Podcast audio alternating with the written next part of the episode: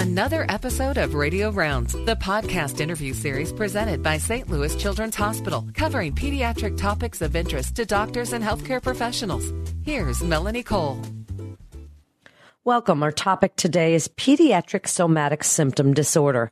And my guest is Dr. Suzanne Thompson. She's a pediatric psychologist at St. Louis Children's Hospital. Dr. Thompson, what is somatic symptom disorder? There are two core features. One involves uh, a somatic symptom that's long-standing and causes distress. Uh, sometimes there can be multiple symptoms, uh, but you really just need one for the diagnosis. And then the second criteria is excessive thoughts, worrying. It's the time and energy. Um, a lot of focus and preoccupation related to that symptom or health concern. So, what should pediatricians look for as parents? We bring our children to the pediatrician and say, oh, they've got headaches or stomach aches or joint pain or any number of things. What do you want pediatricians to know what red flags to be looking for? So, among kids, exactly, um, the examples you just gave, the most common things to look for with somatic symptom problems in kids and teens are abdominal pain, headache, back pain, blurry vision fatigue, and nausea. And in kids, uh, are more likely to just have the one prominent symptom. And almost always with kids, you're looking at some difficulty with daily functioning, troubles getting to school, uh, doing social activities because of the health complaints. So, what are some of the risk factors? Why are some children more susceptible to somatic symptom disorder than others? Right. There are many factors that can influence that. Um, one is a family history of chronic illness, um, being female gender, family having fewer years of education, um, socioeconomic challenges, um, and as well as adverse experiences such as physical and sexual abuse of the child. When a parent brings their child in and the pediatrician recognizes some of these red flags, does bringing in a mental health professional tend to upset parents or patients? Do they right away to the pediatrician get upset by this? Speak as a health professional, a mental health professional, on what you see as the reaction that parents have when you come into the picture. Right. Well, there are certainly many things primary care physicians would do on their own um, in treating this. Uh, the recommendations are, you know, for the PMD to be doing the primary type of treatment for a while. Some of these problems are transient. They're short term. They resolve um, with education.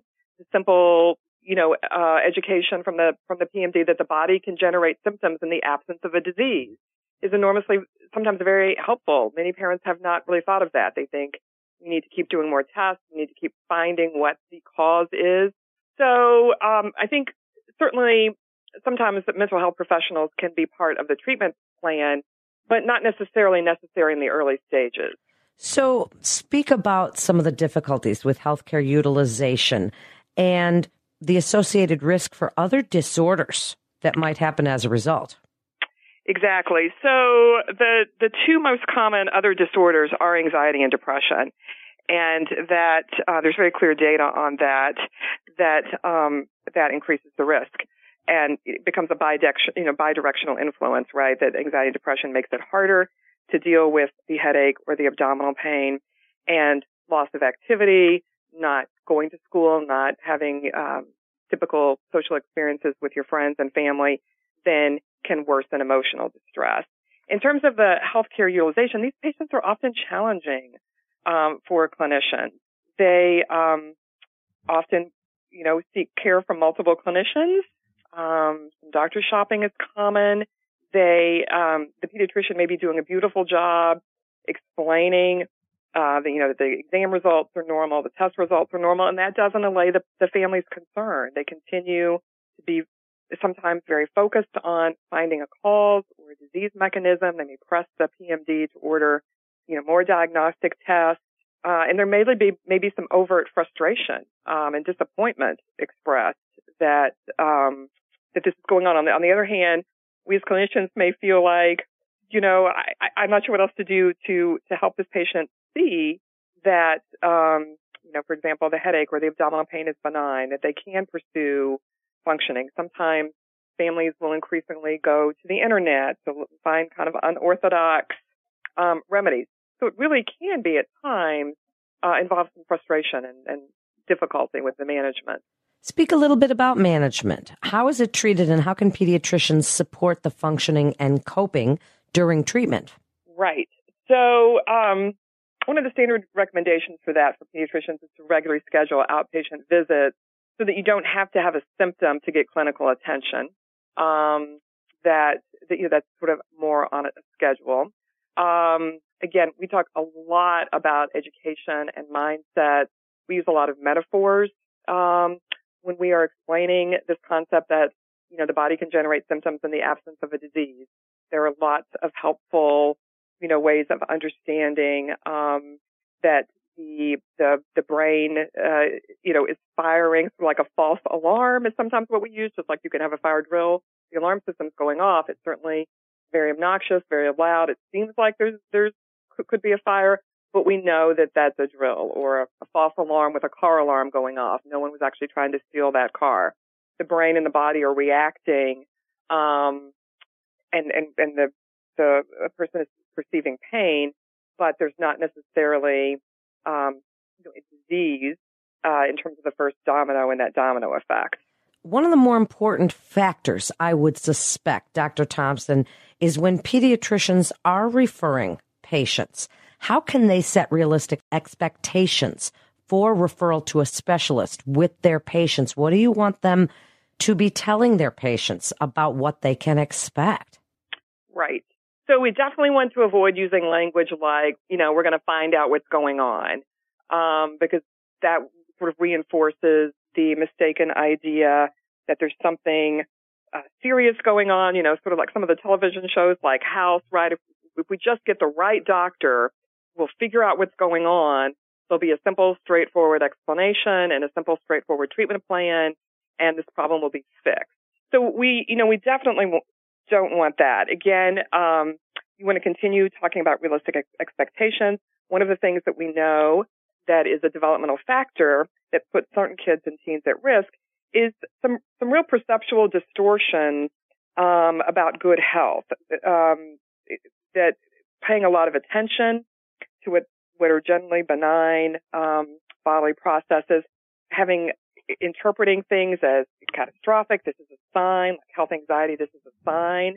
This headache means, or this belly pain, the fact that I'm tired, it means that there's something wrong. Um, misattributions that these kind of benign experiences are a reflection of serious illness. So setting up that the specialist is going to help us um, come up with some strategies for management, help us talk about uh, options for coping, and really always using that language about increasing functioning that is really key with this population. The goal is to, for us to all to work together with the specialists to help you tolerate some of this discomfort while we're also looking for options to help with management at the same time. As a wrap up, Dr. Thompson, what else does a referring physician need to know about somatic symptom disorder and when referral to a specialist is really indicated? Right. So, you know, physical symptoms may be a way of talking with the body. It may be a way of expressing distress with some patients who have trouble expressing emotions in words. So I think being sensitive, doing the typical thorough evaluation and ongoing monitoring that our pediatricians do, and then don't be afraid to call um, a mental health clinician uh, to get to discuss the case. We are certainly happy to do that and also to use your kind of benign, um, generally good health interventions such as physical therapy, other ways to support physical activity and exercise, and always coming back to that encouragement with families that they don't need to sit back and wait until they're in perfect health. They can go out there and take the small steps that will build up over time to improve quality of life and overall health. Thank you so much, Dr. Thompson, for being on with us today and sharing your expertise in this very interesting situation that some parents and children find themselves in. Dr. Thompson will be presenting pediatric somatic symptom disorders in more detail during the October 26th and 27th Fall Clinical Pediatric Update for CME credits. To register or for physician referral, please call the Children's Direct Physician Access Line at 1 800 678 HELP. That's 1 800 678 4357. You're listening to Radio Rounds with St. Louis Children's Hospital. For more information on resources available at St. Louis Children's Hospital, you can go to stlouischildrens.org. That's stlouischildrens.org. This is Melanie Cole. Thanks for listening.